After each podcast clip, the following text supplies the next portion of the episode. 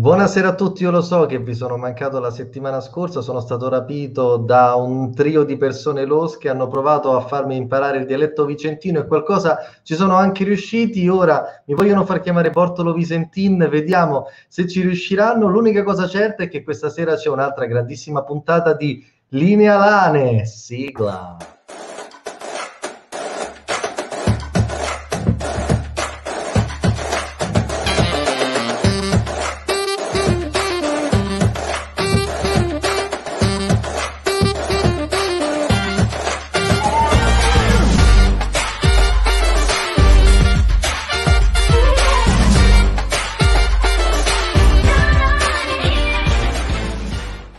Avete provato a farmi del male la settimana scorsa, io lo so che ci stavate di mezzo voi e che ve la siete goduta senza di me in prigionia, avete avuto la mia foto stile Aldo Moro e voi avete riso tanto di queste mie disavventure, ma mi sono, sca- sono scappato e sono tornato, però qualcosa di Vicentino in più lo so, com'era? 100 carte de mie a posto di una piotta che però io continuo a preferire... 100, 100 carte da mie, proprio... Sento. Eh, se- sento, la, C- questo, la C non sento. esiste, la C non Sento. Sento, e forse per questo che mi hanno lasciato andare, perché hanno visto che era un caso disperato e il Vicentino lo potevo imparare. E allora a quel punto direttamente mi hanno rispedito a condurre con voi il giovedì sera Linelane. Grazie per Paolo, so che a qualcuno di voi sono mancato, a qualcun altro meno, e io in realtà sono più dalla parte di quelli che lo capiscono, insomma, che era meglio che non ci stessi, però giovedì sera Linelane con voi. Ciao Raul per parlare di Vicenza, primo luglio, giorno di apertura di mercato ufficiale, domani se non sbaglio. Ieri sono scaduti i contratti e allora abbiamo deciso di fare un bel puntatone perché come invece di meglio tanto ho tre luoghi comuni, dico sempre quelli a ripetizione continua. Piatto ricco, mi ci ficco e passo la palla a Stefano che mi dirà con quest'area veramente da chi è andato al mare tutti i giorni ehm, bene cosa ci aspetta questa sera. Dai, prego, fammi la velina su. Beh, dai, insomma, abbiamo come sempre le analisi di quello che succede intorno al mondo bianco-rosso, le ultime news, qualche piccola ufficialità che comincia a delineare anche un modus operandi ben preciso della società, però noi per parlarne in maniera seria con persone che ci possono dare una mano e sicuramente ne sanno più di noi, abbiamo chiamato anche Francesco Guiotto, il giornale di Vicenza, e il mitico ex biancorosso Alessandro Sgrigna. Li faccio entrare in contemporanea tutti e due in questo collegamento. Ecco Francesco, ecco Alessandro, grazie mille Quale onore! per essere qui con noi. Ciao Francesco, ciao Alessandro. Ciao, ciao a Che tutti. bello. Ciao, ciao, ciao a Ciao, tutti. ciao. Ciao Ciao, ragazzi, ciao, grazie, grazie. mille che venite un po' a nobilitare le cose che noi diciamo, così magari qualcuno dice in diretta, no ragazzi state dicendo delle cavolate, non funziona così, ma noi ci prestiamo comunque a questo giustamente gioco, a, eh, insomma, a parlare con tutti quanti voi, che l'altro vedo siete già tantissimi, vedo un sacco di, di saluti, c'è chi mi chiede ancora del Padova, ragazzi, Padova proprio sta in C, noi siamo molto tristi per questo, c'è per Paolo che saluta subito Alessandro, c'è Andrea che dice che non gli sono mancato, sì, ripeto, sono assolutamente d'accordo con te, ma noi siamo felicissimi di avere questi due signori ospiti. Alessandro Sgrigna, noi, insomma, diciamo, non necessita di tantissime spiegazioni. Stiamo parlando di un giocatore che ha giocato per 159 partite con la maglia dell'Ane, 30 reti, 9 assist, più di 10.000 minuti con la maglia del Vicenza, cosa di cui siamo veramente felici di poter dire e che di fatto ha legato gran parte della sua carriera ai colori biancorossi, è arrivato da po- poco più che adolescente, insomma, nell'estate del 99 al Vicenza, lo ha lasciato dopo un decennio, un paio di, insomma, di giri in comproprietà, ma è sicuramente, si può dire ragazzi, uno dei giocatori del Vicenza, degli ultimi giocatori più rappresentativi che abbiamo avuto, si può dire questa cosa, no? Cioè, dico secondo me negli anni 2000 mm, ci sono due giocatori proprio rappresentativi di quegli anni che erano uno spiraglio di luce, diciamo, in momenti di grande difficoltà. Uno è Stefan Schwok e uno è sicuramente Alessandro Sgrigna. Quindi E hanno, hanno anche giocato insieme per un anno, Sì. se- anzi no, più di un anno, però in un anno proprio un duettato che era un piacere, sì, avete fatto tre anni insieme, se non sbaglio, però un anno proprio eravate entrambi sempre informazione fissa. Dico solo Eh, questo su Alessandro. Giova, la, la potenzialità di quel duo la ricordo Gol nel, di Verona, gol di Verona. gol di Verona con Eh, quel tacco incredibile di Alessandro che Tacco di libera Alessandro, Schwab. tacco no look di Alessandro. una cosa e libera Swat che va a segnare. Io non lo so ancora come avete fatto a fare quel gol, dopo ce lo racconti per bene. 10.663 minuti in maglia bianco-rossa, comprensivi di Coppa Italia in Serie B, 148 cap, 27 reti,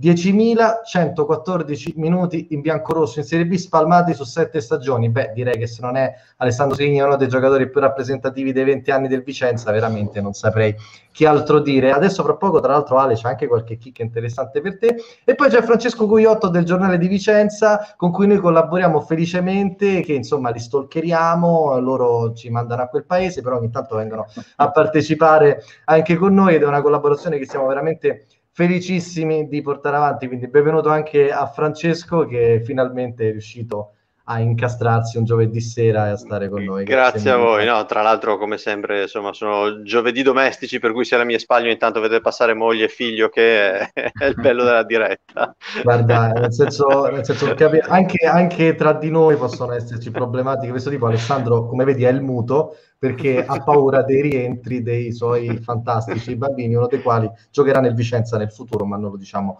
troppo, troppo, troppo ad alta voce. Ragazzi, io vi faccio subito una domanda, poi appunto Ale ha preparato due chicchette per Alessandro e ne abbiamo di che parlare. Invito anche tutti quanti voi nei commenti, insomma, a scrivere quello che vi pare. Insomma, c'è Nicola che dice: Ciao ragazzi, avercelo uno come Sgrigna adesso. Raul dice: Sgrigna ci ha fatto vedere i grandi numeri. Insomma, cioè, Alessandro, c'è, c'è un affetto per te, come vedi, che non è proprio comune per un, eh, per un calciatore che ha vestito, insomma, per un calciatore qualsiasi. Non sei un calciatore qualsiasi del Vicenza, noi siamo felicissimi di averti con noi per questo. Ragazzi, però vi chiedo, diteci un po' voi come volete rispondere. Vicenza dell'anno scorso, come l'avete visto? Vicenza dell'anno prossimo, cosa vi aspettate legittimamente? Chi vuole iniziare? 3-2, faccio...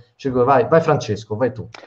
Allora, ma eh, l'anno scorso secondo me si è fatto sostanzialmente quello che, che si doveva fare alla fine, i numeri quelli sono, no? Resta ehm, a me e credo anche a voi, se, se- se vi ho interpretati bene, il rammarico di eh, non aver visto nel girone di ritorno dal Monte, eh, perché non stiamo parlando di un giocatore qualsiasi a proposito di giocatori qualsiasi e giocatori non qualsiasi.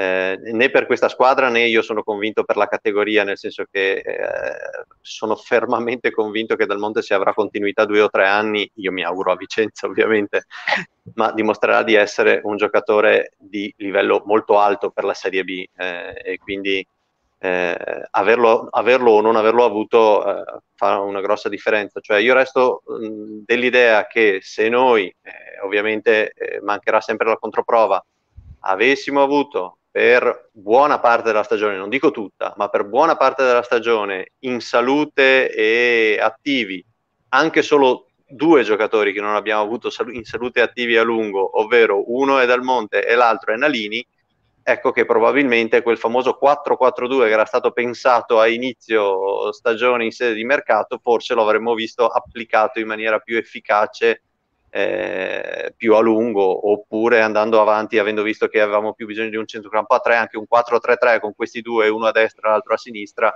insomma se Sarebbe stavano bene da- stato avrei voluto vederlo ecco. Quindi a me resta l'impressione che una squadra comunque l'organico dell'anno scorso al netto degli infortuni avrebbe potuto ottenere qualcosa di più. Comunque ha ottenuto quello che doveva ottenere.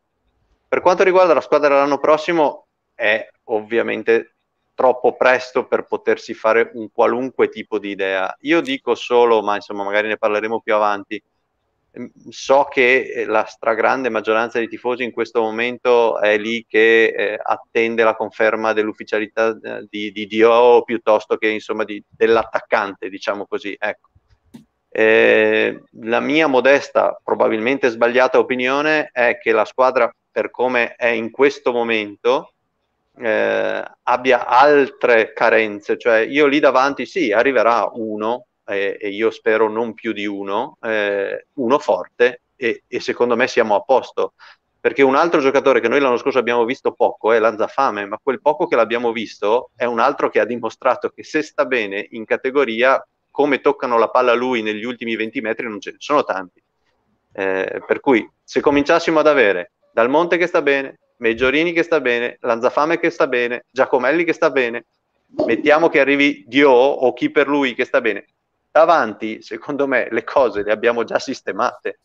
La, la vera cosa da capire per, per, valutare il potenziale di questa squadra, secondo me, sarà non sbagliare gli acquisti in mezzo e dietro. È lì, secondo me, che si deve costruire ancora tutta la squadra, nel senso si devono prendere, detta male, 1-2 titolari importanti a centrocampo e sicuramente 2-3 titolari dietro.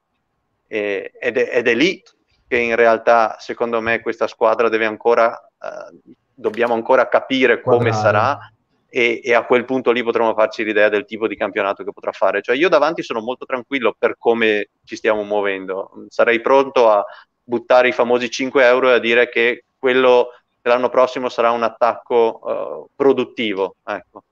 Mentre sulla fase difensiva... Anche qualche dubbio. Ci sono già anche delle domande di mercato, ci torneremo questa serata ovviamente col mercato, anche saluti da parte del nostro grande amico Marco Arbito per Alessandro e Francesco, adesso giro ovviamente eh, la domanda anche ad Alessandro, un po' se ha avuto modo di vedere il Vicenza di, di quest'anno, che ne pensa e cosa pensa de- che, che, debba arrivare insomma per il Vicenza l'anno prossimo, a cosa dobbiamo aspirare anche noi come tifosi. Intanto vi ringrazio per le belle parole di prima. Poi mi dovete far parlare prima di Francesco perché ha detto tutto lui, quindi... Hai ragione. Cioè... La prossima volta invertiamo. eh, no.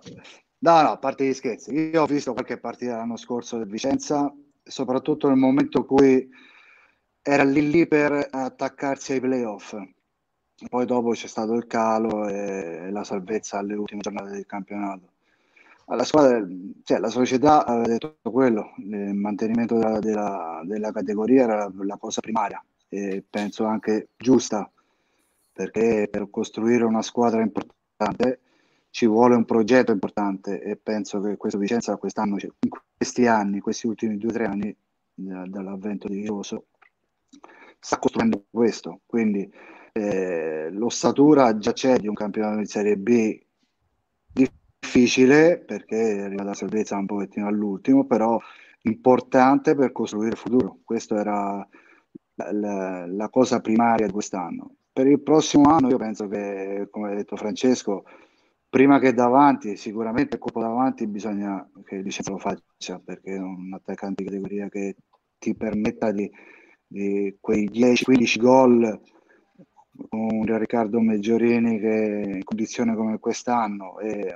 Lanzafame speriamo che, che sia bene eh, più possibile, finalmente di avere un attacco importante, però io ho sentito dei nomi anche per il centrocampo e quei, e quei nomi lì sono per la Serie B sono importantissimi, io prenderei subito Proia se, se fosse possibile perché l'ho visto giocare più di qualche volta a Cittadella e mi ha impressionato per la qualità che ha, la, la forza, il carisma, eh, quindi sì, mi attacco a Francesco, servono quei due o tre acquisti per reparto difensivo e centrocampo, eh, in attacco forse uno barra due servono. Ale, senti, vuoi sciorinare qualche altro numero interessante che hai trovato su, su Alessandro, così, di curiosità di quelli magari un po' meno, un po meno scontati? La... Lo, chiedo, lo chiedo a lui se ha idea qual è il giocatore con cui ha giocato assieme di più in carriera con cui ha passato più tempo in campo. Poi vediamo se, vediamo se indovini. penso Bielanovic. E invece no, è Daniele Martinelli, con cui hai fatto 87 ah, ah, ah, ma tu io credevo che eh, no, no, solo coppia a ah, boh. Bielanovic però effettivamente è la coppia d'attacco con cui hai giocato di più. Eh, hai fatto 65 partite con lui, quasi 5.000 minuti, eh, 87 presenze invece con Martinelli, tutte nell'ANE e 83 con Di Cesare però smezzate tra Vicenza e, e Torino. L'altra cosa che abbiamo visto, 5 assist fatti con, uh, per Bielanovic, 60 partite anche con Margiotta, però molti meno minuti e solo due assist, forse si trovavi un, un pochino meno bene con una punta eh, come Margiotta che non con una come Bielanovic. di dirlo io, anche perché quegli anni là Margiotta poi non è che era si muoveva. Beh, giocava, facevano entrare gli ultimi dieci minuti, lo facevano sì, entrare. Sì, sì. anche il suo coro che non possiamo da coro in diretti. Esatto. No, ma sono, sono da stati, sono state annate diverse, diverse nei, nei, momenti più belli che ho visto a Vicenza nel 2009, 2008, 2009, 2009, 2010. Prima sì, giocavo, però non giocavo in un ruolo non mio, eh, però eh, secondo me i momenti più importanti con il Vicenza sono stati quei due anni dove Infatti volevo chiedere ad esprimere più le mie qualità.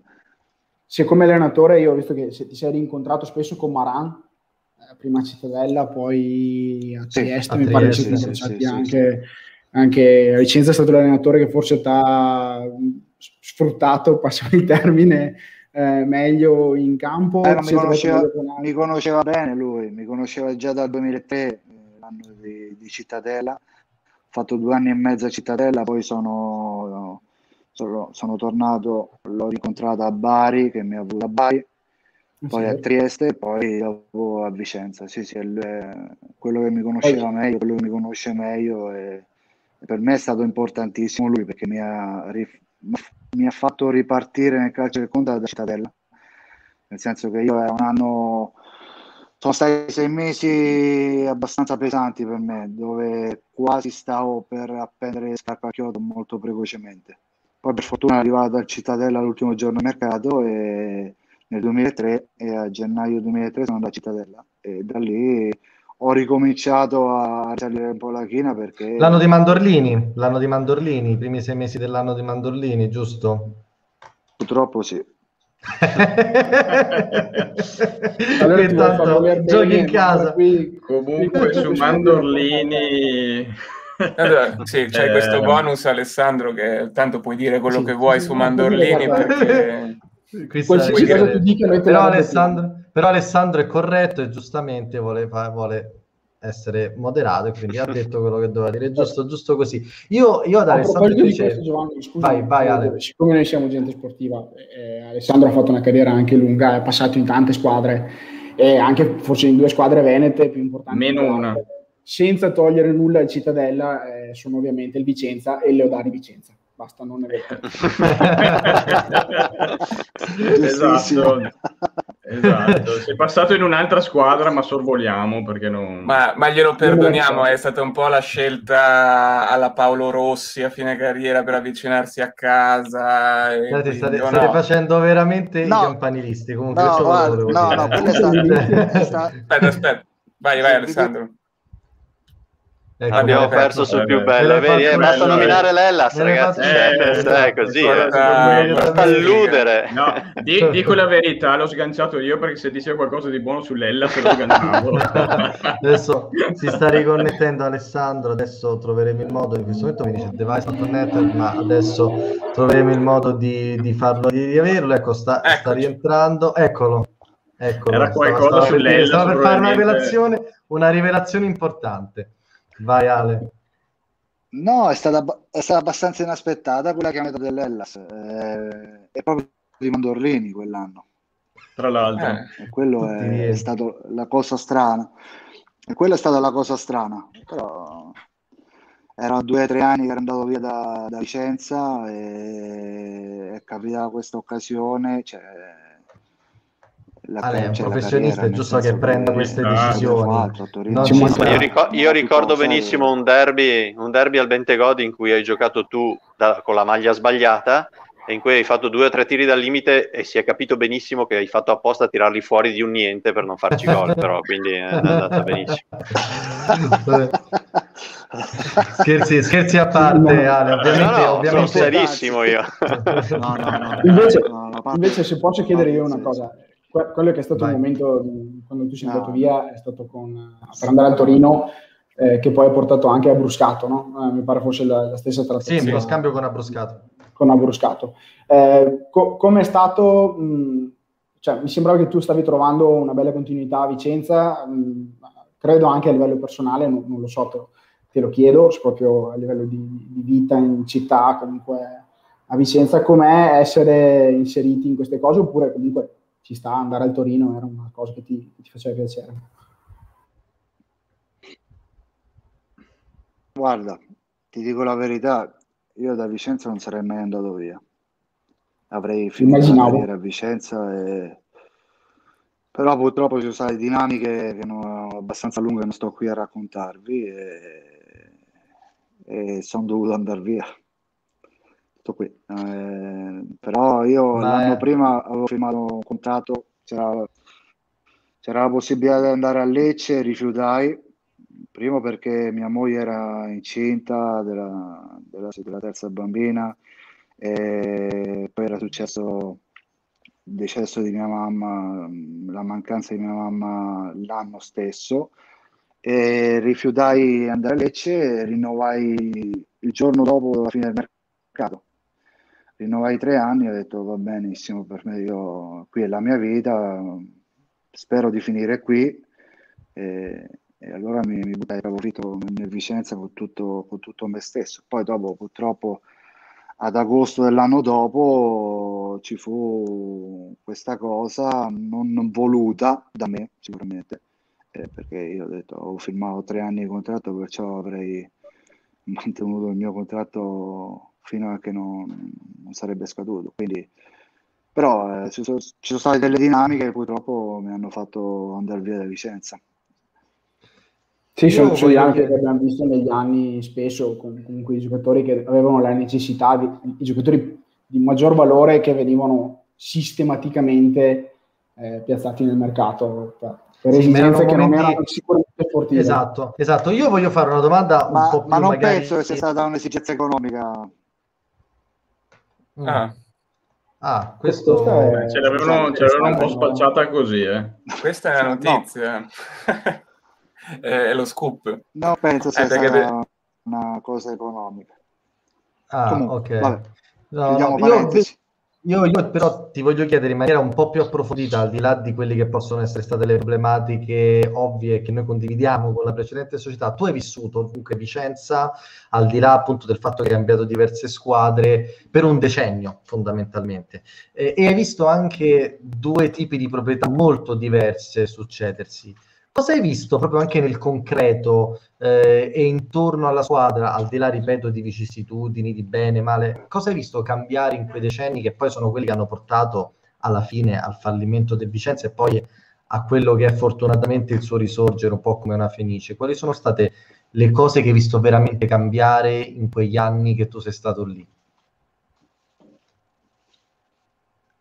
Non ho capito l'ultima parola. Gli anni cosa, che, cosa, che se, gli anni che sei stato lì, quali sono le cose che hai visto più cambiare nel corso degli anni? Ma guarda, ti dico, io sono arrivato con la società inglese.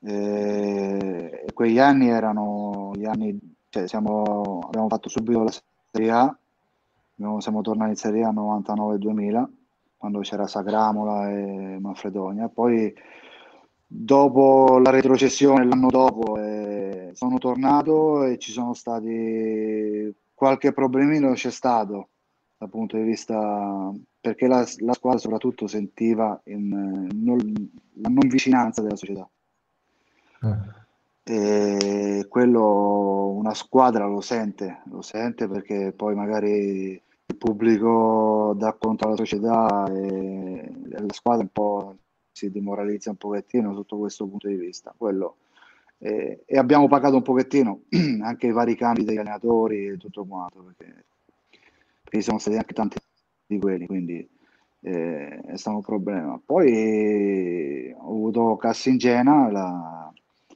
e ti dico, i primi anni erano, erano buoni, poi dopo ci sono state delle problematiche assurde che, che voi tutti sapete. E, e una società come l'Ane Rossi non meritava, però eh, sono cose che purtroppo succedono e, e speriamo che adesso siano finite queste, questa tribolazione con le società, speriamo che la famiglia Rosso come sta facendo, sta, sta facendo una buona squadra per mantenere almeno la categoria e poi per magari qualche anno ritornare palcoscenico come una Serie A che manca tanto a Vicenza. Ste, vuoi chiedere qualcosa ad Ale? Sei un po' silenzioso. No, io, io sì, volevo fargli una domanda, cioè dopo aver incensato giustamente tutto questo tempo, volevo fare anche la domanda un po' scomoda, perché io mi ricordo di un Vicenza Triestina in cui Alessandro pareggiò su rigore a uno degli ultimi minuti e poi venne sotto la tribuna e indicò il nome Sgrin sulla maglia, giustamente. Ecco, io volevo, lì, mi ricordo, io ero in tribuna in quella partita e mi ricordo che, insomma, non è una cosa che in quel momento, anche perché poi era il pareggio all'ultimo minuto contro la Triestina, insomma, non era una cosa che in quel momento aveva, aveva caricato molto il pubblico, ma, diciamo. Ecco. Volevo sapere se era riferito dico. a qualcuno nello specifico, qualcuno che non aveva creduto in te perché magari hai dovuto andare a Trieste, cioè ai tifosi, con chi ce l'avevi? Con te. Può essere. non se lo ricorda, come ovvio no, sia, un gol. era un gol no, guarda, Tra me e il tifo bianco-rosso, soprattutto magari No, no, me lo ricordo, me lo ricordo, me lo ricordo, me lo ricordo. Eh, anche perché era l'ultimo minuto e me lo fecero tirare a me perché gli altri avevano tutti paura di tirarlo.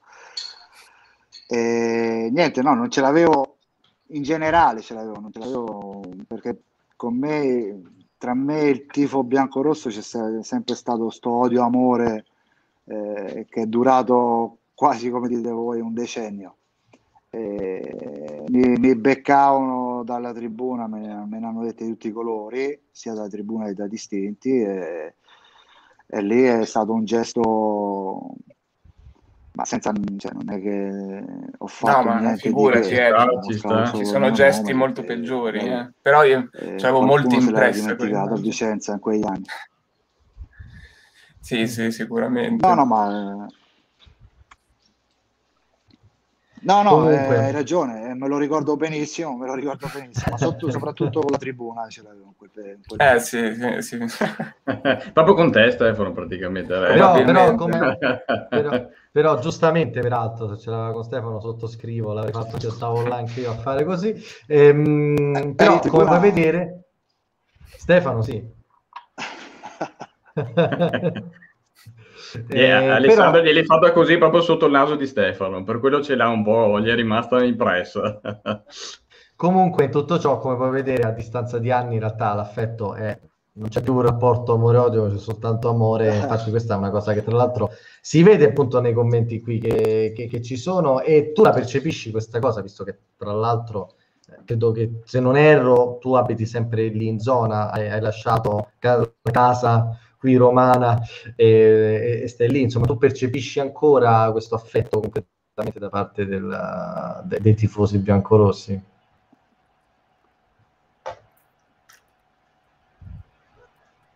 Sì, sì, no, no, lo percepisco sempre, ogni volta magari che mi muovo, qualcuno mi riconosce, mi, mi, fa, sempre, mi fa sempre un grandissimo piacere. Ma ti dico, guarda, eh, amore e odio penso che siano i rapporti più importanti di una vita di un calciatore. Io sono stato tanti anni a Vicenza e ti dico, io ho lasciato il cuore, eh, ho lasciato il cuore sotto, anche sotto quella curva lì, perché quando entri al Menti ho, ho i brividi adesso, perché dopo tanti anni eh, ricordarsi, fare un passo indietro, ricordarsi i momenti che entravi in campo al Mentico sotto quella curva penso che sia la cosa che mi, che, che mi ha distrutto il cuore non vederlo più, non sentirlo più quando sono andato via.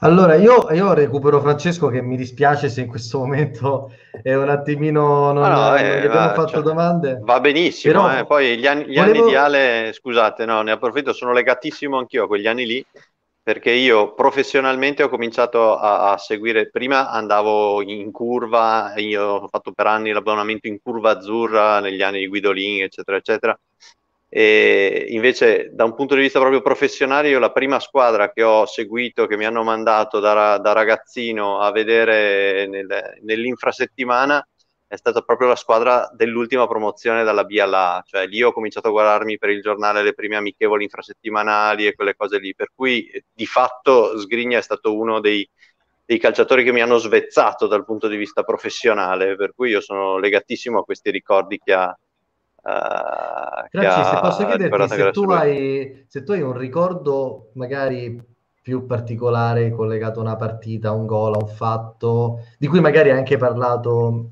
nei tuoi articoli, se ce lo vuoi menzionare, se io lo vuoi menzionare, comunque a noi fa piacere perché comunque alla fine il calcio è di chi lo fa e di chi lo racconta.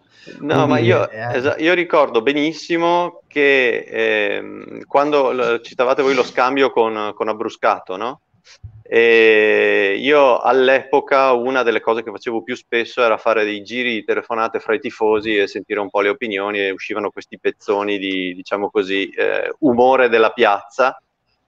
E, e, quando ci fu quell'operazione lì eh, non ce n'era uno che fosse contento, voglio dire, nel senso che si aveva la percezione di perdere quello che era stato il grande valore aggiunto della squadra nei due anni precedenti per andare a prendere invece un, un, un attaccante che tutto sommato nell'ultimo periodo sembrava in declino. Va detto con onestà, la storia poi dice che da un punto di vista realizzativo negli anni dopo ha bruscato è stata una gradevolissima sorpresa e ha, tolto mille volte le castagne dal, dal, dal fuoco alla squadra, per cui eh, detta in tutta onestà, l'operazione poi da un punto di vista tecnico e di risultati, forse il Vicenza l'ha anche indovinata, eh, manca la controprova, magari gli stessi gol li avrebbe fatti anche Sgrino, li avrebbe fatti fare.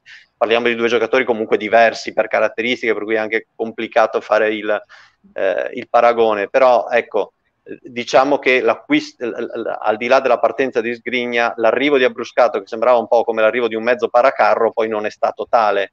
Però mi ricordo la, la, la sensazione di sgomento con cui si vedeva partire un giocatore, il giocatore simbolo, quello che da un punto di vista affettivo aveva tutto sommato raccolto l'eredità di Svok, se ci pensiamo, no? da un certo punto di vista, nel senso che dopo Stefan il tifoso vicentino si era aggrappato alla Lesgrigna, questo era il concetto, Benissimo. e vedere partire anche lui si aveva la percezione di non avere più l'amico da tifare. Eh, il, tifoso, il giocatore simbolo in cui eh, diciamo così riconoscersi e in parte se vogliamo eh, adesso è quello che è accaduto con Giacomelli cioè io credo che adesso eh, quello che rappresenta Giacomelli per il tifoso vicentino con amore e odio anche lì, no? lo sappiamo benissimo, forse ancora di più che non Ale, da un punto di vista affettivo lasciamo perdere l'importanza del giocatore per la squadra, il ruolo, la, le, però il testimone del, del, dell'identificazione dopo Sgrigna è passato progressivamente a, a Giacomelli. Insomma, sì, c'è da dire che povero Giacomelli questo paga anche delle colpe non sue perché si è comunque sorbito due retrocessioni, anzi tre retrocessioni, certo. anzi due no, due retrocessioni e un fallimento. Quindi chiaramente il tifoso un po' riesce, lo orienta anche su quello. Fortunatamente comunque fa anche parte di questo nuovo ciclo De Rosso che invece ci sta facendo sognare. Io lo dico ai miei compari, voi ve la ricordate la stagione? Poi parliamo di mercato perché ci sono delle domande di mercato ed è giusto evaderle e soprattutto un po' di news, non ce ne sono tantissime ma qualcosa ci sta. Vi ricordate la stagione 2008-2009? No, ve la ricordate? Skriniar Bilanovic davanti, Bernardini a fare il regista. Io a un certo punto quell'anno ci stavo credendo, ci stavo credendo. Ale, è stata la tua miglior stagione in bianco-rosso, quella del 2008-2009, quella del gol al Modena pazzesco e, e di, di, belle soddisfazioni, insomma, di una squadra che era partita poi senza particolari obiettivi. Ma guarda, Eh, eravamo partiti senza particolari obiettivi sicuramente, però dopo a un certo punto del campionato eravamo lì, eh, si poteva sognare qualcosina, magari adesso come dice con i secoli in mano facendo qualche cosina sul mercato, perché forse qualche pedina ci mancava, nel senso anche di cambio, perché non avevamo tanti, avevamo tanti giovani anche, quindi eravamo lì, pensavamo che magari eh, si poteva fare il salto anche se c'erano squadre forti quell'anno lì, però a un certo punto del campionato noi eravamo, eravamo avvelenati, si può dire, no? nel senso che volevamo vincere tutte le partite volevamo cercare di, di, di, di arrivare a, a qualcosa di importante. Poi purtroppo durante l'annata, tra piccoli infortuni e un po' di calo di, di prestazioni, un po' di generale, abbiamo dovuto rinunciare,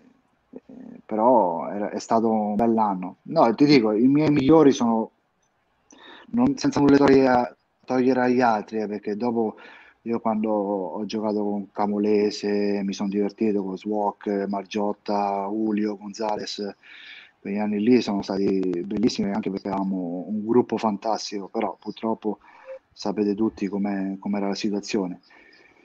Sono stati gli ultimi due anni per me importantissimi dove detto, rendevo facevo quello che, cioè, quello, che, quello che volevo mi riusciva in campo, perciò penso che sia stato anche un, un fatto di maturazione, perché sono i giocatori che maturano a 20 anni, sono i giocatori che maturano a 25, alcuni a 30. E per me, con tanta esperienza già vissuta nel passato, quei due anni lì mi sono reso conto delle mie potenzialità massime, si può dire, soprattutto nei gironi andata, perché dopo ho detto il girone ritorno c'è stato anche un po', un po', di calo fisico e si è pagato un po' tutto. Ti stavo guardando che voi avete avuto un momento d'oro tra l'ottava e la quindicesima giornata, eravate arrivati addirittura secondi e poi invece un momento di picco abbastanza Vicenza grosso, è stato Ale, il giorno di ritorno. durante l'intervallo della partita Vicenza-Modena, e qui vado a memoria, con, con credo uno dei più bei gol di Alessandro in maglia biancorossa, tiro giro pazzesco, altro che quelli di insigne di questi giorni, eh, il Vicenza era in cima alla classifica. Poi ci pareggiarono, finì 2 a 2, ehm, però noi in, quel, in quell'intervallo eravamo stati in cima alla classifica. Detto ciò, io vorrei un attimino mettere in stand by la Marcord su Ale perché poi se no. Possiamo arrivare proprio, proprio perché non, eh, attualmente purtroppo non abbiamo uno sgrigna in squadra da commentare, dobbiamo affidarci anche un po' alle notizie che il mercato ci porta sperando di comunque trovare altrettante soddisfazioni dai profili che sono usciti. Marco, c'è qualche aggiornamento di settimana che, che vogliamo dare? Poi faremo anche così un po' un riassunto di quello che abbiamo detto dei centrocampisti, parlandone con Francesco e anche con Alessandro, gli chiediamo pure a, a loro quali sono secondo loro i profili più adatti al Vicenza che dovrà essere in campo la prossima stagione. Bello, sicuramente una delle ultime novità è Di Pardo, che è il giovane terzino della Juve, che sembra essere molto vicino, come hanno confermato anche altre testate giornalistiche.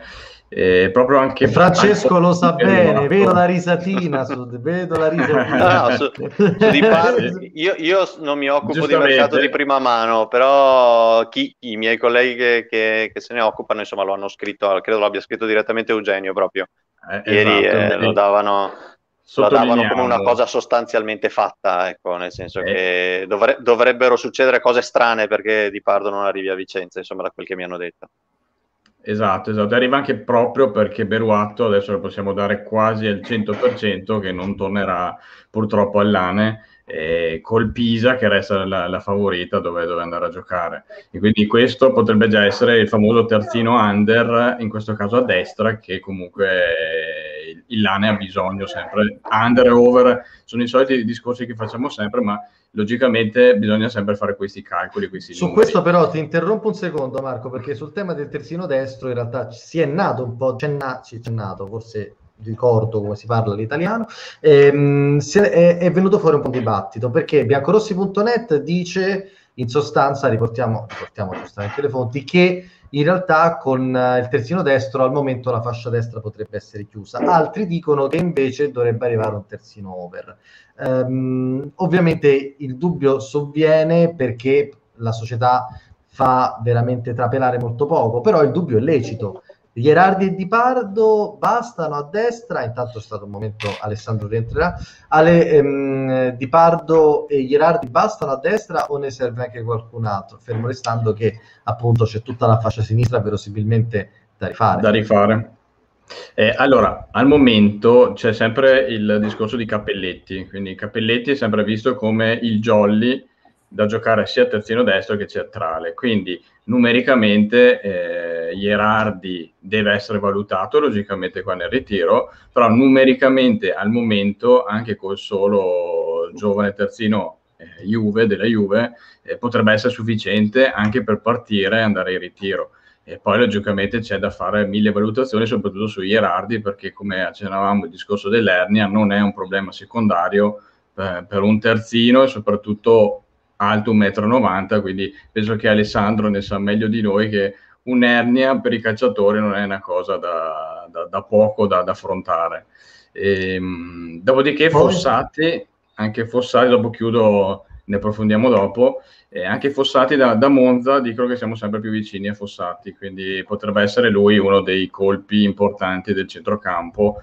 Proia secondo me è molto difficile perché Marchetti spara molto alto e quindi non è, non è, semplice andare a trattare con Marchetti che non ha nessuna esigenza di bilancio e quindi in quel caso lì, eh, come per Dio al Pordenone, cioè le cifre sono sempre belle alte da, da, da scucire. Francesco, ti piacciono come nomi questi qui che sono venuti fuori? Ora magari con Alessandro ci facciamo un piccolo passaggio attraverso i dati. Sono nomi che ti piacciono? Sono eh, giocatori che possono effettivamente far, sal- far, fare un salto di qualità al Vicenza oppure ti aspetti ben altro, visto che tu parlavi giustamente di rimettere a posto difesa e centrocampo perché tutto sommato in attacco qualcuno di buono ce l'abbiamo già. Allora, eh, finché mi ricordo, se no dopo mi va via, eh, su Ierardi posso darvi una, una, dire, una notizia confortante, nel senso che ho avuto modo di così, eh, andare a, a, a, informarmi meglio su quali siano le situazioni attuali e mh, mm, mi risulta che dopo, il secondo, dopo il, l'intervento più recente in effetti la situazione sia nettamente migliorata insomma e quindi eh, c'è la confortante convinzione di verificare in ritiro che anche sotto carico, sotto lavoro intenso le, le cose stiano effettivamente così e in quel caso lì io credo che, come eh, diceva prima Marco, secondo me le, ehm, la fascia destra sia considerata chiusa, considerando anche appunto come, come, come Jolly Capelletti. Per quanto riguarda eh, il, il, centrocampo, allora eh, sicuramente Fossati è un giocatore che a piede, a testa, è, è, quel classico giocatore che, eh, sperando che ci sia ancora un menti pieno, eh, rischia, nel senso che la velocità non è esattamente il suo forte. Sappiamo che al menti piacciono i, i giocatori di garra, di gamba più, eh, più, che quelli di piede, o meglio, o sei di Gennaro e allora ti viene concesso anche il tocco in più e il secondo in più. Eh, ma se invece di Di Gennaro sei Gian Donato, per dirne uno, e allora non, eh, vieni aspettato molto meno. Ecco, eh, adesso ovviamente abbiamo parlato di due estremi per quello che hanno fatto in bianco-rosso più che per la, per la carriera in generale. Io ricordo però, solo ecco, espulsioni di Gian Donato, non so eh, ecco, eh, eh, però sì, ecco, Fossati secondo me è un tipo di giocatore che il Vicenza non ha, nel senso che è, l'unico per caratteristiche che aveva quelle caratteristiche lì era Scoppa e è se vi ricordate, era percepito come il Giandonato di turno, insomma, voglio era dire, no? percepito senso... come l'erede di Luis Elghera, ecco, ecco. Eh... È l'inferiore, però. esatto. eh, ecco, io... È, è comunque un tipo di profilo che secondo me serve soprattutto perché io mi aspetto che anche quest'anno, come già l'anno scorso, Di Carlo non avrà un unico modulo di riferimento della squadra, vorrà e andrà a cambiare a, a, seconda dell'avversario, perché lui è uno che gioca molto sull'avversario e a seconda del momento, eccetera. Avere un playmaker vero eh, gli dà un'opzione in più, cioè quando noi dobbiamo giocare col centrocampo a tre, avere un playmaker di ruolo è, è una carta importante in più da potersi giocare, insomma, e, e quindi secondo me è un tipo di profilo che, che va preso. L'altro è il mediano incontrista, il mediano, scusatemi, eh, non tanto incontrista perché quelli più o meno li, li abbiamo, ma eh, da inserimento, e lì secondo me sotto sotto la speranza è sempre quella di, eh, di, riuscire a riprendersi da riva, cioè io credo che la speranza che l'Atalanta dopo averlo fatto il ritiro comunque decida che per il tipo di campionato che deve fare l'Atalanta in Serie A, perché insomma ricordiamoci che questi fanno la Champions, non fanno eh, la, la, il campionato per salvarsi, forse lo ritengano ancora acerbo e quindi lo, lo dirottino volentieri a giocare con continuità in Serie B e allora la cosa secondo me si potrebbe ancora fare e io credo che questa speranza di arrivare ancora ad Arriva sia quella per cui non si è andati ad affondare, per esempio, su un profilo che secondo me era molto interessante come quello di D'Angelo del, ehm, eh, dell'Avellino. Eh, perché secondo me il, il, tipo di giocatore come idea è quella lì e, e credo che la prima scelta resti da Riva. Io su, su D'Angelo adesso vorrei recuperare, recupero un attimino eh, due dati, non so se, Ale, se, il nostro Ale Iepo li vuoi commentare, perché comunque Sonny Angelo è Santo D'Angelo, detto Sonny, in onore del personaggio di James Caan, secondo me, interpretava nel Padrino, eh, è, un bel, è, un bel, giocatore, tra l'altro. Non so se Ale vuoi... Eh, sì, soprattutto, soprattutto a livello di finalizzazione, perché comunque per un centrocampista fare 10 gol e un assist eh, in 39 partite è un rendimento importante. Oltretutto eh, tira abbastanza, non tira quanto un attaccante attorno ai due tiri a partita, ma comunque un tiro e mezzo a partita è, è un buon rendimento e anche, anche, a livello di dribbling ha fatto il suo. Sì, c'è un errore nella grafica, non è 20, ovviamente 0,2 passaggi chiave. Ah, poi... No, no, stavo sì. guardando Okay. Sì, sì, no, eh, l'altra cosa che mh, l'altra cosa che sto guardando è l'età più che altro, l'età è l'età giusta. Il dubbio che io è che comunque arriva da una, mh, da, dalla Lega Pro, quindi eh, rimane comunque, seppure abbiamo visto negli ultimi anni andare a pescare in Lega Pro, lo stesso Cittadella lo ha fatto con, anche solo con con Baldini, eh, che, che, poi si è visto quanto è stato importante sul finale del campionato, può essere importante, è difficile, non è non sempre è così automatico trovare un profilo pronto. Sicuramente se si va a prendere Proia invece si va a prendere un profilo che è pronto, che è, è testato per la Serie B, che va solo inserito in un contesto tattico, quindi è sicuramente più, più semplice. Degli altri nomi che sono usciti invece in questi giorni, Ale, hai preparato qualcosa tra i vari Mazzocchi per l'attacco, appunto Dio che era un nome uscito, ne abbiamo parlato eh, un mese e mezzo fa, ora è ritornato fuori con prepotenza, appunto c'è qualche primizia su questi giocatori che sei potuto andare a vedere? Sì, mi sono fatto un'idea in particolare oggi di Mazzocchi, eh, che è una seconda punta, adesso eh, non so se con Stefano o se lancia Stefano il, o se lo devo lanciare io, stai dimmi tu, giusto per... Ce l'abbiamo, ce l'abbiamo. Vai, vai, perfetto. Eh, abbiamo visto Mazzocchi in particolare, abbiamo scaricato quelli che sono stati i suoi gol durante l'anno, lui ha fatto uh, un ottimo inizio di stagione con la regina, poi si è involuto uh, assieme, assieme, a tutta la squadra che ha avuto una seconda parte di stagione molto, molto sottotono.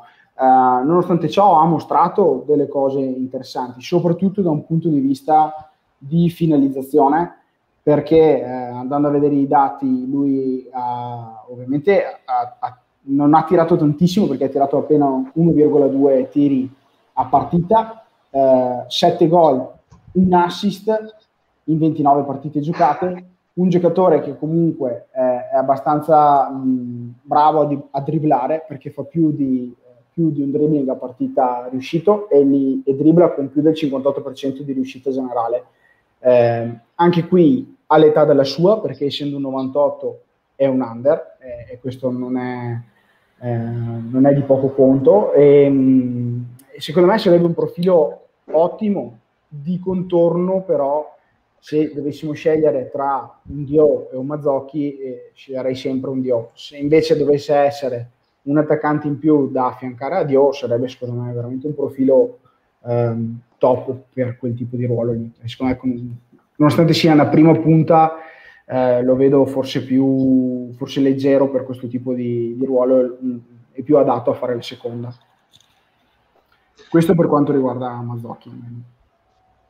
Che ne dite? Che ne dici Francesco? È un attaccante che potrebbe essere fare al caso nostro? Come lo vedi? Ah, e poi no, no, sentire sì, l'opinione di Ale da Esatto, secondo me è da, da, sentire un attaccante di razza come Ale, insomma, cosa ne pensa. Però, come dicevo prima, io mh, in attacco onestamente ho poche preoccupazioni. Eh, sono convinto che arriverà un nome di, di, di prima fascia, diciamo così, che sia Dio, che sia Lavantia o Moreo, insomma, eh. e poi probabilmente gli vorranno affiancare anche un, un, un giocatore tipo, tipo Mazzocchi, che sarebbe secondo me ottimo, però mh, onestamente mi farei anche una domanda se non andiamo a fare troppo, nel senso, bisogna anche decidere che cos'è Mancini. Cioè, Mancini è un giocatore che noi lo teniamo per farlo giocare o lo teniamo per fare la bella statuina? Lo mandiamo in prestito o resta? Perché se Mancini lo teniamo per far giocare, prenderne un, un altro ancora, eh, cominciamo ad averne tantini, insomma, eh, da, da, da, da, dare il giro. Ma secondo me non è Mancini la pedina in più in questo caso. Eh, cioè, se dovesse arrivare un giocatore come, Mazzocchi, che in questo momento io credo sia per età, per sviluppo fisico superiore a Mancini in tanti aspetti, ehm, credo che la persona che dovrebbe fargli spazio non sarebbe Mancini, ma piuttosto uno tra Longo e Yellow in questo momento. Tutti e due? Tutti e due? O entrambe, o entrambi. Ah, ma loro io li, non li consideravo già, eh, a prescindere. Comunque. Però ce l'abbiamo ancora sul groppone. Ale sì. Sgrigna, eh, sperando che appunto la connessione regga, questi profili li conosci? Sono giocatori che secondo te potrebbero far comodo alla causa vicentina? Come li vedesti in un, uh, nell'attacco biancorosso? L'abbiamo perso, so sta rientrando da un'altra parte, eccoci, si sta duplicando. Adesso riusciremo, eccolo, eri, eri rientrato, dicevo, ehm, questi, questi, profili li conosci? Come pensi che pos- potrebbero fare comodo alla causa biancorossa questi giocatori?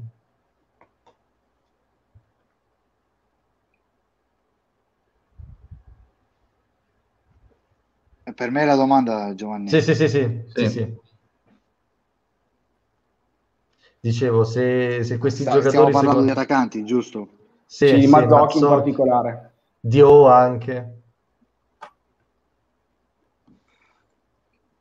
Guarda, io ti dico, eh, io prima mi ho scordato anche Mancini, che è un bel profilo, è un giovane di prospettive e penso che quest'anno si punti qualcosina in più de, dell'anno scorso. Eh, bisogna puntarci perché visto anche quello che ha fatto con la primavera, è, è un bel profilo, un bel, ne hanno parlato tutti benissimo, non l'ho mai visto, ho visto qualche spezzone di partite ma, della primavera, ma me ne hanno tutti parlato un gran bene. Giovane, ha bisogno di farsi le ossa sicuramente, però magari eh, come terza, seconda, terza punta potrebbe anche essere lui uno, un, un prospetto importante per gli altri due io penso che al Vicenza mar- manchi più una punta centrale alla Dio che un Mazzocchi. Perché dico Lanzafame è uno che, che varia, varia, tanto anche se eh, è anche un pochettino avanti con l'età però è un giocatore sempre che parte un pochettino più dall'esterno una seconda punta. Uguale Riccardo Meggiorini uguale non è una prima punta vera e propria. E lui è uno che si dà dall'anima per la squadra corre dietro a tutti eh, non è proprio una prima punta, perciò penso che più serva più una prima punta per il Vicenza, un finalizzatore, diciamo, eh, un uomo d'aria e penso che Dio con la sua velocità, le sue eh, ripartenze, con la, con la, sua profondità che può dare, penso che sia il profilo ideale per il Vicenza del prossimo anno. Leggo un po' di commenti. Prima stai un attimino, un attimino sì, sì. San Marco che dice: Mi ritrovo anche concorde con Francesco circa l'attuale priorità a livello di organico. Occorre un centrocampista capace di inserirsi e rompere tra le linee, efficace in fase realizzativa. Proia, come diceva Alessandro, sarebbe un profilo assai interessante, ma anche della latta, pur necessitando di ovviamente di fare il salto di categoria. Poi Antonio dice nel 4-3-1-2 Fossati ci sta benissimo, Michele intanto mandare via Longo e Iallo, Simone dice ma Longo non è nelle mire del Pisa? Non si capisce bene, noi speriamo di sì, ragazzi di Pisa, prendetevi Longo, un signor attaccante vi porterà in un'altra serie, ma non dico quale. Luca dice Mancini o gioca un po' più dello scorso anno oppure è meglio darlo in prestito. Non escludiamo comunque che c'è ancora il discorso del ritiro, eh, magari lo, lo, si voglia anche testare un po' dopo un anno a contatto stretto con, um, con la squadra. Eh, sulla trattativa di Ripardo, Filippo, abbiamo appunto avuto modo di aggiornare prima, quindi Ste, vai, recupera e fai tuo simposio. No, niente, guarda, io volevo solamente aggiungere, cioè, rispetto, cioè, la domanda che volevo fare ad Alessandro è se il eh, tipo di giocatore che può, eh, come dire, integrare ehm, le potenzialità di, di, di Dio è più un giocatore che parte dalla tre quarti da centrocampo, quindi si muove per via centrali, oppure se il Vicenza si deve concentrare di più su sviluppare la manovra sulle fasce, perché comunque Bio, anche se veloce e fisicato, è comunque anche 1,91, mi sembra 1,92. Quindi diciamo sono le due variabili poi che mi permettono di anche così di parlare delle due metodologie di gioco di Di Carlo che sono il 4-3-1-2 e il 4-4-2 mascherato, anzi più 4-2-4. Quindi secondo te se mai il Vicenza dove, dovesse prendere un giocatore con quelle caratteristiche, poi è giusto puntare su una squadra che attacca molto sugli esterni oppure c'è bisogno di sviluppare la manovra per vie centrali?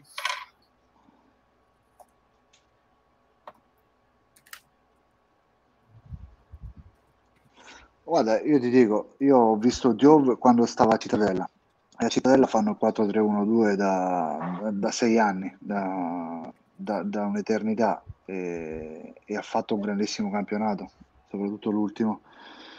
Eh, giocando con una punta a fianco e un tre quarti, giocando molto sulle sue profondità perché è molto veloce, se ti prende in velocità sono, sono uguali per tu, quasi tutte le difese. Quindi eh, certo è normale, uno, un allenatore, Mimo è, è, un grandissimo allenatore, saprà come sfruttare a meglio le qualità di Dio, però io penso che anche lui sappia che Dio va sfruttato soprattutto sul, sulla, sulle palle filtranti, sulle palle centrali, non eh, da, da fondo campo, anche se è un giocatore che ha fatto poi in tutte le maniere, però eh, le sue, le, le sue qualità sono quelle, grande velocità grande attacco della profondità. Raul dice da Riva tutta la vita, ma possiamo permetterci di aspettare l'Atalanta magari fino ad agosto inoltrato? Dico a Marco, chiedo a Marco e Francesco, che ne pensate? Mm, penso, penso, che la società non aspetterà così tanto. Da, da quello che, che, ho capito, già non dico prima del ritiro perché è impossibile, ma a metà ritiro, almeno il centrocampo, le due o tre pedine che servono, perché abbiamo capito che ne serve più di una, eh, dovranno esserci per imbastire anche gli schemi e tutto quanto. Eh, la, la, vedo difficile, secondo me se nei prossimi giorni, barra settimane, l'Atalanta non si, non si muove, difficilmente verrà all'ANE. Beh, però è anche un under, quindi teoricamente non inficia su eventuali valutazioni di... di sì, non inficia, però se vuoi avere sei centrocampisti, eh, ne hai sempre cinque, non è che vai aggiungere il settimo con l'under che da riva, perché da riva sarebbe, cioè se viene, viene per giocare, eh, non ah, è l'under sconosciuto dell'anno scorso, adesso da riva, eh, insomma, eh, è un under importante per la Serie B. Ale, Quindi... stavi dicendo, scusa? Ale, sì, la penso anch'io alla stessa maniera. Io non credo che l'Atalanta ti rimandi un giocatore come Dariva se non ha sufficienti garanzie che parte per fare minuti eh, in maniera importante in, in, categoria. Anche perché per lui si è parlato anche di squadre di Serie A. Eh, se, non è, se non trova posto in una squadra di Serie A, probabilmente vuol dire che la società Atalanta sta pensando di fargli fare più minutaggio anche eh, a costo di andare in una categoria inferiore eh, come Serie B. Io lancio una domanda a Francesco, ma la lancio anche a tutti quanti voi, voi da casa, mentre vi ricordo appunto che ci trovate sui vari social, Instagram, Twitch, vedete tutti quanti in basso, scorrono i nostri, i nostri contatti dove poi pubblichiamo dei contenuti molto belli e c'è sempre Ale Iepo che insomma ci mette tutto quello che fa nelle sue vacanze e che ancora non si è preso peraltro, però questa è un'altra storia triste. Ehm, Francesco, senti, si parla anche di, eh, di cessioni di personaggi, cioè personaggi personaggi, di calciatori importanti degli ultimi due anni biancorossi. Questa la rivolgo anche a chi ci ascolta da casa. Le cessioni di Cinelli e di Padella, che non sono sicure, non sono certe, ma non sono neanche improbabili, diciamo, sono mh, possibilità concrete. Come le vedi? Una necessità per fare il rinnovamento oppure magari sono giocatori che possono anche non essere più utili alla causa? Come, come, le vedi nell'ottica di, di, questo mercato? Chiedo a Francesco, ma chiedo anche di dirci la vostra nei commenti, perché come vedete, eh, insomma, le leggo in ritardo, come tutto quello che faccio, ma le leggo. Ma allora, eh, su Cinelli io um, sono un po' perplesso, nel senso che eh, nel momento in cui uh, io uno fra ragazzi e Cinelli l'avrei tenuto, cioè nel senso che un giocatore con quelle caratteristiche lì, che fa legna, che sai che fa, che c'è, eh, che dove lo metti risulta comunque utile alla causa, lo, lo avrei tenuto oltre a Zonta, che, che, considero diciamo così più giovane ma assimilabile per certi versi, no?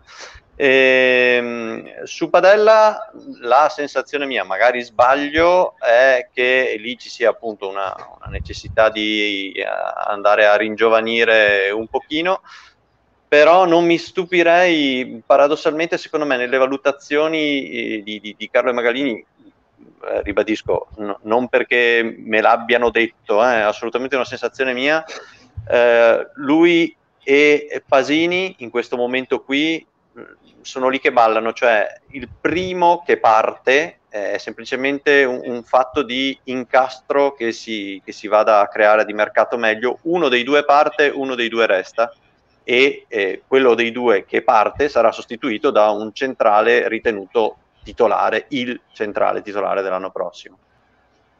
Pasini però è anche un giocatore bandiera, conviene cedere un giocatore che ti permette di avere una, un giocatore in più in rosa, sì è vero hai grandi zonta, però... E poi ci fa capire che ne arriveranno due quindi a questo punto di centrali. Perché uno c'è già che è Valentini che è andato via, infatti. Francesco Perché Valentini torna? No, no, no, dico Valentini è andato via. Ah, no, sì, no, no, se parte okay. anche uno tra Pasini e Padella, a quel punto poi no, no, no, certo. altri due.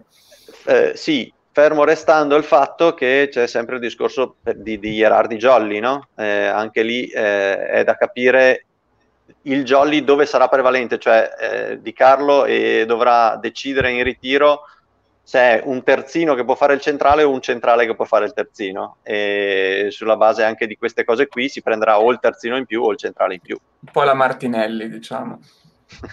esatto. Ale, senti, a proposito di, di, di, Serie B, programmazione e quant'altro, tu che hai vissuto in due fasi della, della tua carriera la realtà di Cittadella, l'hai vissuta in Serie C, l'hai vissuta in Serie B.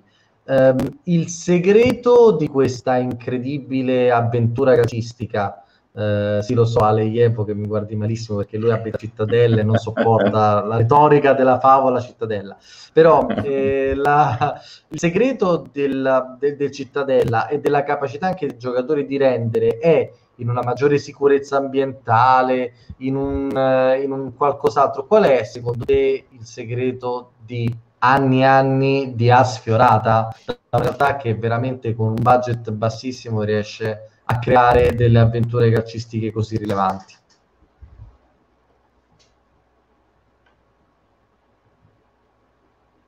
Occhio che sei muto, sei mutato.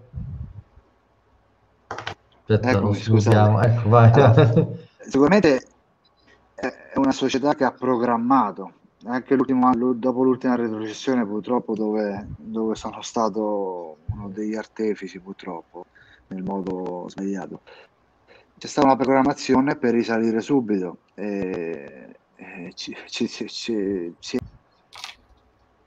e niente, eh, si è interrotto così, adesso tornerà troppa Vabbè, per un cittadella che risale c'è una scrigna che cioè, risale. Eh, eh, Ale, Ale perché hai staccato mentre parlavo del cittadella? Cioè, abbiamo capito che c'era col cittadella, ma proprio staccarlo così.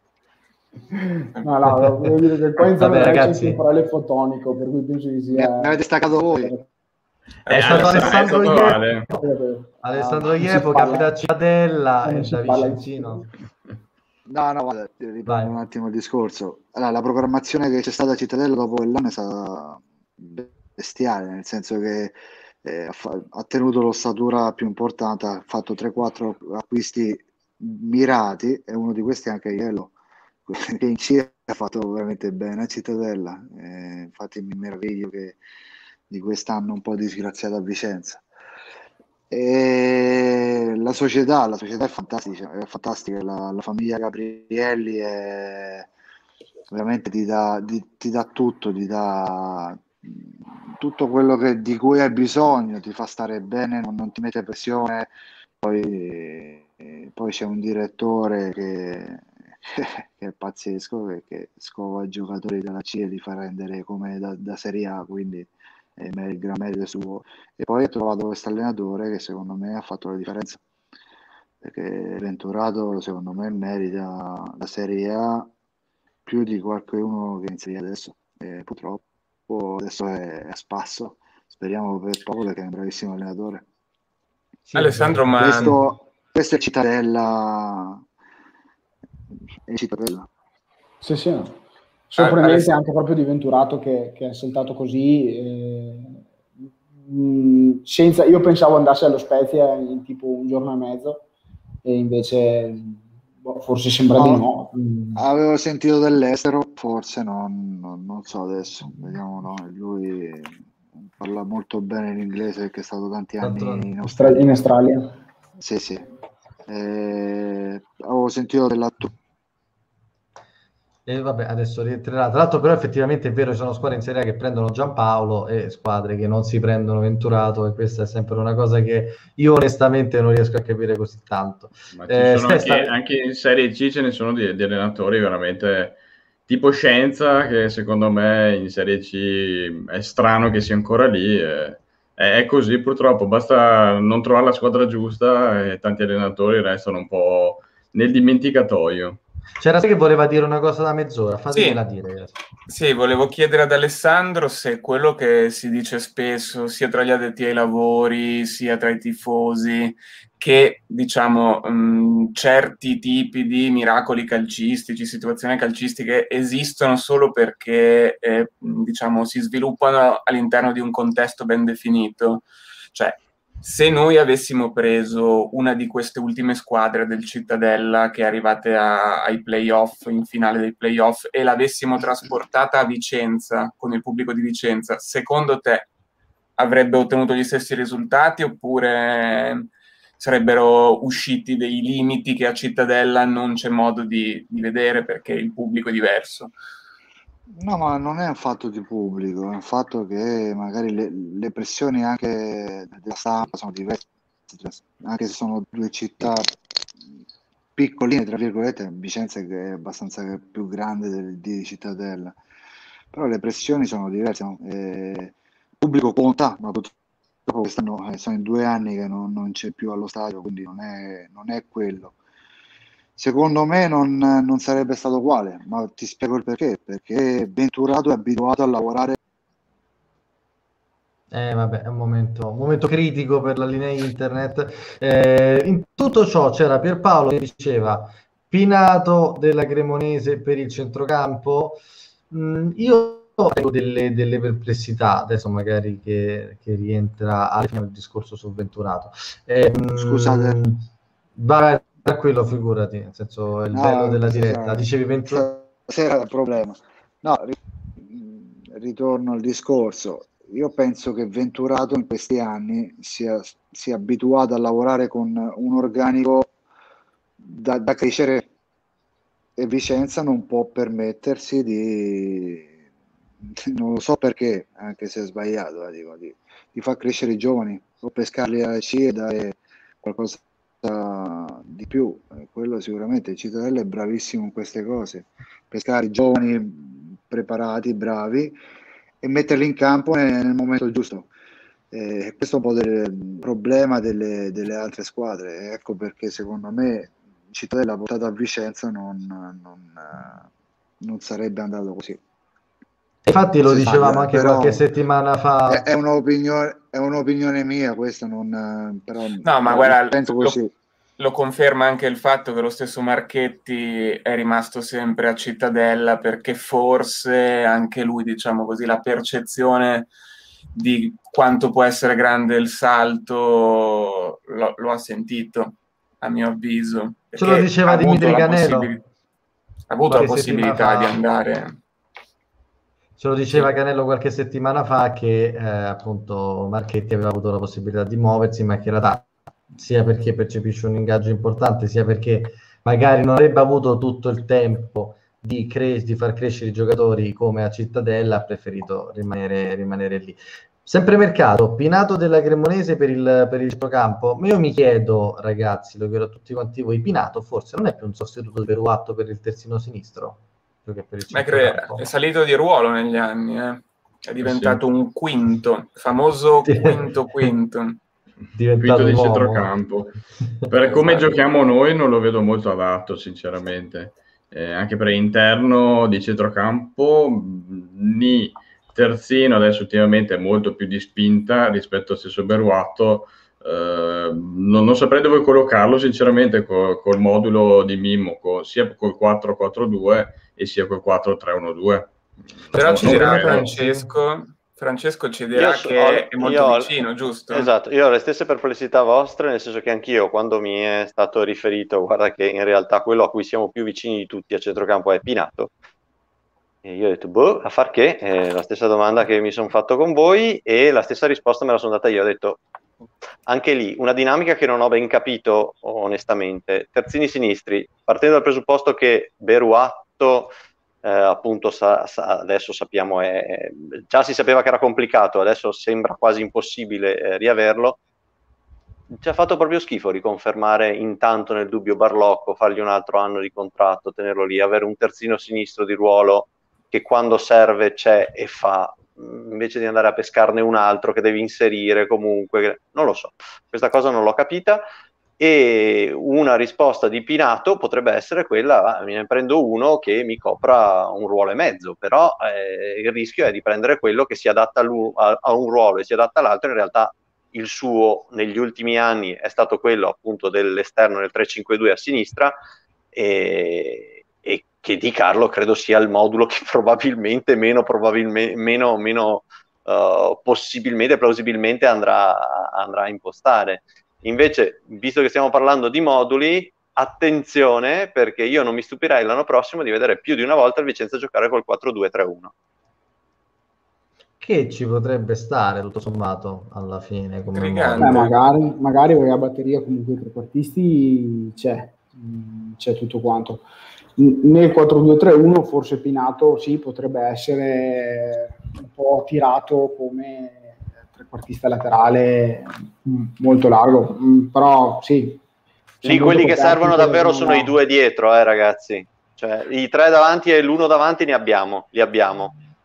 Mi interessano i due anche perché Rigoni non lo vedo con la capacità di fare tutto l'anno quel, quel tipo di filtro là, no no ma infatti, e... infatti io con, mm, vi ribadisco uh, magari mi sbaglio ma secondo me non vedremo il Vicenza giocare con un modulo fisso dall'inizio alla fine del campionato. Però io credo che più di qualche partita potremmo farla così in base a come si sta costruendo la squadra eh. Eh, ma è una valutazione mia Invece, Ste, che cosa è successo oggi nel mondo laniero di rilevante? No, oggi diciamo tutti che eh, attendono. Senza mi rispondi boh, sì, boh, non lo so. Eh, dimmelo tu. Vicenza no, chi? diciamo che nel periodo in cui tutti si aspettano ufficialità, in cui i contratti scadono, i rinnovi si attendono a essere ufficializzati, è arrivata l'ufficialità non di un giocatore, ma di un membro dello staff che è Francesco Vallone, ex eh, head scouting coach della Roma dal 2014 con Monci DS, se non sì, sbaglio. Sì. E diciamo che oltre al suo arrivo è interessante eh, diciamo, la notizia che mh, fa capire che si strutturerà proprio un'area scouting con altre tre nuove figure che arriveranno con eh, Francesco Vallone, appunto, che mh, mm, diciamo dovranno dare supporto numerico di dati, diciamo un po' quello che fa Linea Lane a livello professionale, però. Eh. Esatto, esatto. Azzardiamo dire questo. Azzardiamo dire questo. Quello che fa e... Esatto, eh, Ale, Ale, è un piccolo, il nostro Francesco Vallone, diciamo. Esatto, no, esatto. E che però quindi... è più bello, è più bello, però, più bello senza dubbio. Dire dov- dovrebbero rivoluzionare un po' il modo perlomeno di fare una scrematura iniziale rispetto a mh, mm, quali sono i giocatori magari meno diciamo conosciuti che però hanno delle caratteristiche utili. Io volevo sì, eh, porre questo. su, su, su prima, vai, vai, Gio, prima di farti fare le domande su, su Vallone, io ho fatto ovviamente delle indagini sulle mie fonti vicino alla Roma che eh, nella loro blindatezza, eh, un termine che ho appena inventato, hanno detto comunque persona molto seria, molto preparata, era responsabile insieme a Jess Fioranelli dello scouting della Roma. Jess Fioranelli adesso pensate fa il direttore sportivo nei San Jose Arcades, quindi comunque è un professionista di tutto rispetto. Eh, molto attento allo sviluppo di software di analisi dati eh, che mette insieme alla, al classico lavoro scouting, quindi me l'hanno descritto come una figura di mezzo tra le, tra le due, cioè uno che manda gli scout in generale a vedere le partite, ma poi fa la raccolta di analisi. In questo, appunto, come diceva Stefano, un po' cazzeggiando, però è anche vero, eh, ci piace molto come filosofia e probabilmente eh, sembra che abbia anche un suo software di, di, analisi dati che usa per appunto come database di tutti i giocatori, notizia che tra l'altro era anche, era anche uscita e che probabilmente uno dei motivi per cui al Vicenza è stato preso. A me sembra un bellissimo segnale, no Ste? Sicuramente, cioè, ehm, più che altro dà modo di pensare che un certo tipo di approccio al calciomercato, magari meno slegato, cioè così, formalmente da dinamiche legate più ai rapporti con i procuratori, più ai giri di giocatori più conosciuti, ti permette di spaziare anche in quei campionati in cui magari non hai le risorse per investire degli scout tutto l'anno, ma hai la possibilità di fare quelle due, tre, quattro visioni mirate una volta che poi attraverso questi database eh, determini quali sono i giocatori più, più, importanti. Io volevo fare questa domanda sia ad Alessandro che a Francesco, anzi un po' insomma partendo dalle loro esperienze che sono diverse, per ovvi motivi partiremo a farla a Francesco in questo momento. E, ehm, mh, volevo sapere da, da, parte tua, Francesco, eh, che idea ti sei fatto un po' da colui che racconta le notizie rispetto a, cioè, è una nuova figura che entra nello staff del Vicenza o è proprio una nuova metodologia che vuole essere introdotta e quindi un cambio di passo anche se vogliamo sotto alcuni aspetti? E poi passo, dopo che rispondi tu, la seconda domanda è per Alessandro ed è eh, chiedere rispetto anche ehm, a quello che è il calcio di quando lui era professionista, parliamo di pochi anni fa, però sappiamo che siamo in un periodo di grande espansione, di grande evoluzione, se figure del genere già erano presenti, se erano assimilabili ad altri componenti dello staff, oppure se si tratta veramente di una cosa all'avanguardia sul quale magari siamo avanti anche alle altre società. Quindi partendo da Francesco, poi la domanda sì. per entrambi. Allora, eh, sicuramente un cambio di passo e una una nuova, qualcosa che non c'era e che, che va ad arricchire la, la, la, capacità e a modificare, come dite voi, la, il modo di operare sul mercato. L'unico dubbio che mi pongo io è che bisogna trovare la sintesi giusta fra chi c'era e chi arriva, nel senso che eh, soprattutto per come è fatto Giuseppe Magalini, eh, bisognerà che si parlino bene e si mettano d'accordo bene prima di cominciare a lavorare insieme, eh, perché deve essere molto chiaro poi chi ha l'ultima parola, chi comanda. Io non lo so chi sarà ad avere l'ultima parola, eh. io presumo possa essere ancora Magalini finché c'è questo tipo di figura. E, ehm, c'è chi è più fatto proprio anche caratterialmente no? per lavorare in gruppo, c'è chi è invece più fatto per eh, essere un, un uomo solo che, che va, opera con, con, le sue metodologie. Bisogna rodare.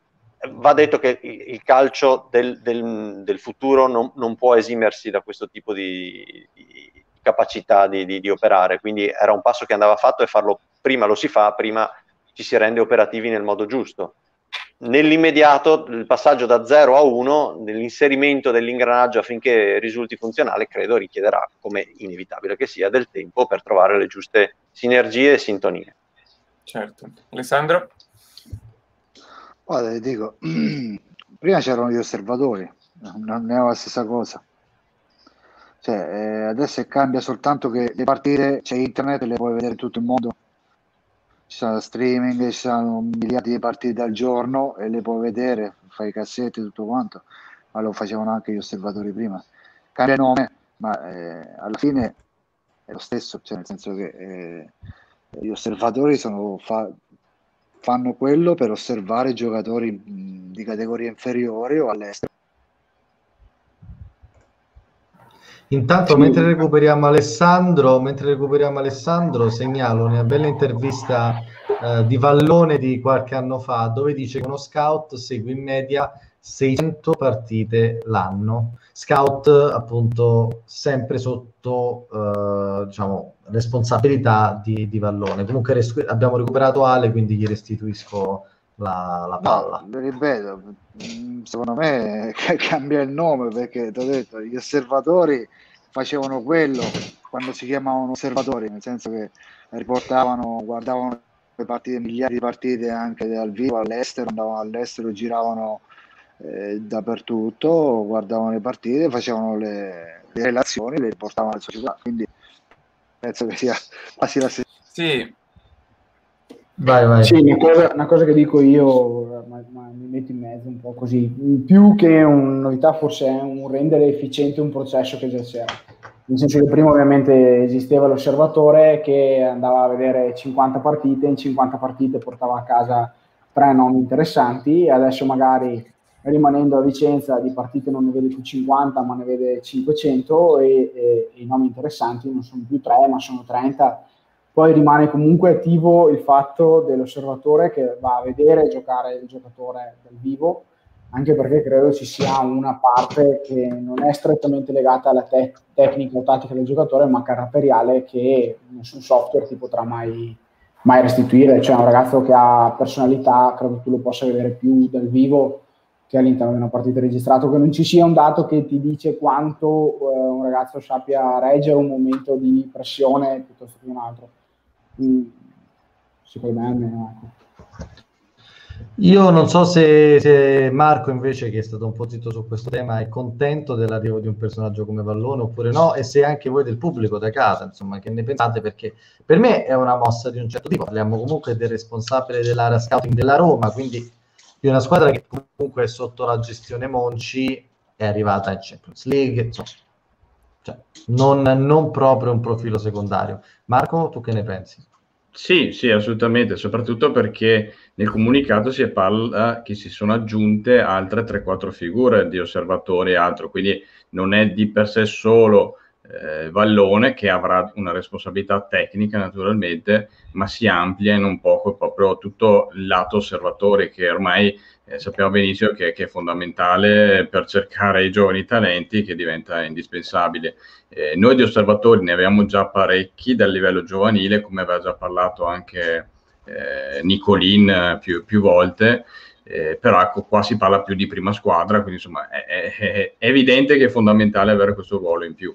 E Siamo quasi adesso da proprio a strutturare, cioè eh, questo a strutturare e no? a fare da raccordo probabilmente più con l'area base e dopo avere a che fare con Magalini, giustamente come diceva anche Francesco, vedremo eh, i ruoli che ci saranno tra il direttore sportivo e il direttore tecnico in questo caso qua. Di sicuro Sono... a livello di programmazione è più un acquisto in ottica di programmazione questo che qualsiasi giocatore anche ventenne, perché questa è proprio struttura societaria che si porterà avanti negli anni.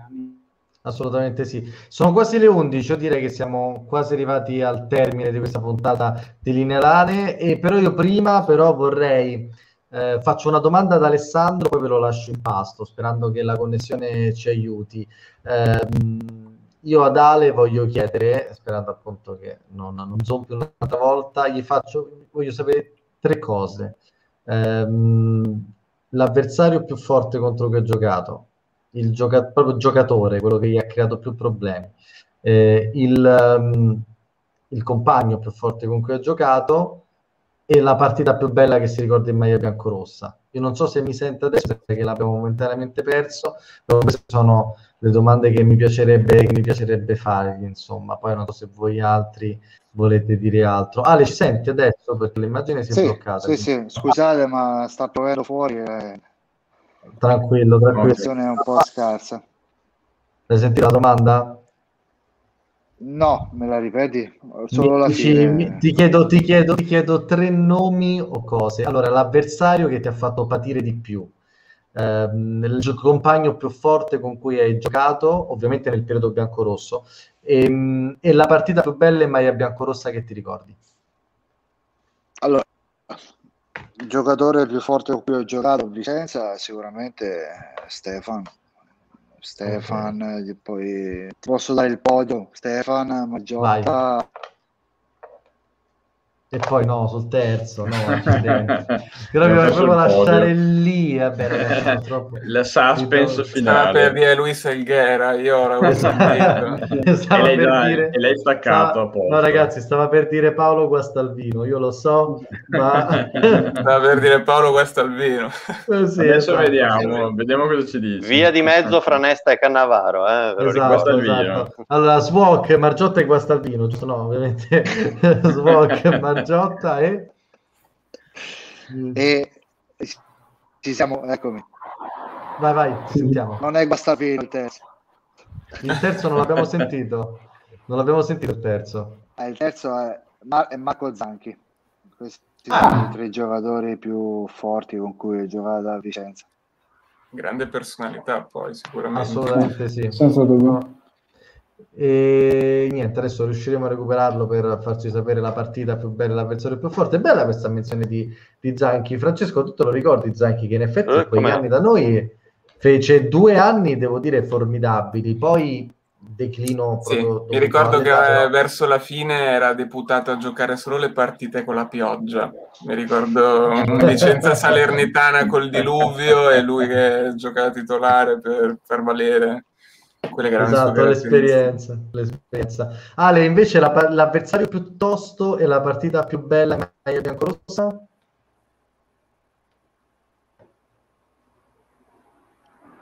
Vediamo un po' se... Sì, sì, ti sentiamo. Mm, Eh, adesso abbiamo dei problemi un po' maggiori, mi sa. Abbiamo dei problemi diversi. Vabbè, pazienza. Adesso... partita più, più l'avversario che mi fa Eh, No. non ce la facciamo. Purtroppo niente, lo recupereremo, lo recupereremo in video per, per un'altra ve lo volta. Ve lo sapere. Esatto. Esatto, esatto, esatto, esatto. Allora chiedo a Francesco qual è la partita più bella di Alessandro Schinia che si ricorda in campionato. Eh, questa è, tosta, devo dire che la, la partita proprio mi viene in mente quella lì di Modena che a me, però eh, sì, forse, forse direi quella, Eh, nel senso che sì, quel, quel gol lì resta, insomma, nel, nel- nel- ricordo, no? Eh, Io lancio anche un Vicenza Sassuolo 1-0 con rigore deciso da lui. Su, Sì, ma che faceva una quello che partita- voleva prima del rigore, cioè gli Eh sì, scartava esatto. tutti, tirava, cioè, Certo. C'era, c'era, Gregucci in, c'era Gregucci in panchina, non stava capendo più niente in quel momento. Infatti, E, infatti, e infatti. poi mi ricordo un altro emblema anche, diciamo, di un certo tipo di caratura, anche di intelligenza calcistica, il gol che fece contro il Crotone, a Crotone, in posizione di fuorigioco perché si aspettava che il difensore centrale la toccasse indietro e lui furbescamente, tac, palla sul È vero. sinistro e poi all'angolino basso. Te lo ricordi. Alessandro quel gol contro il Crotone? Eri ma quella in è, fuori... quella sì Eh, no non era era provato quella Eh no, niente. La facciamo. Che peccato. Peccato, peccato. Va bene, troveremo il modo di, di riuscire a ottenere, riuscire a ottenere insomma, questi, queste emozioni in queste. Informazioni. Intanto parto, parto con i saluti, riusciremo anche a salutare, a, a- a salutare Alessandro, esatto Luca, il messaggio più o meno era quello lì.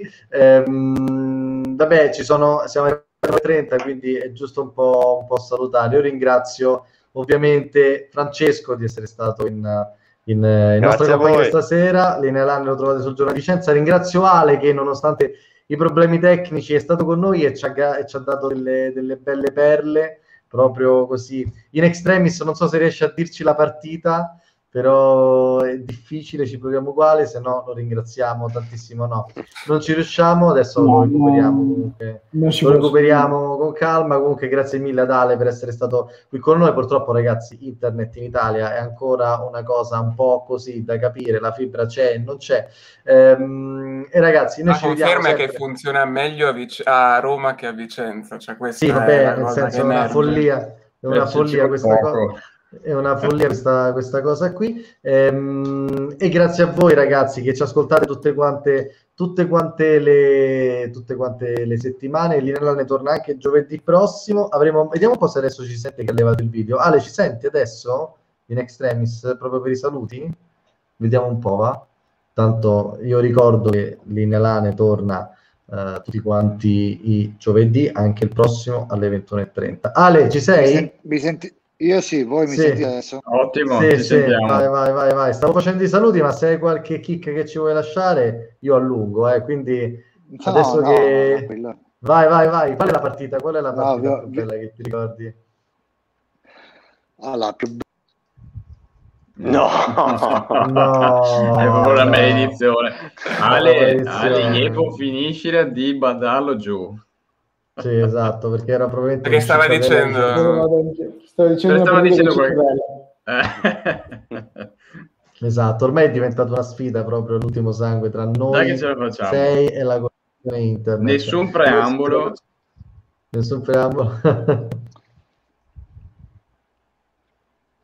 Ale, facciamo l'ultimo tentativo, vai, dici questa partita. Ci, ci, prov- ci proviamo.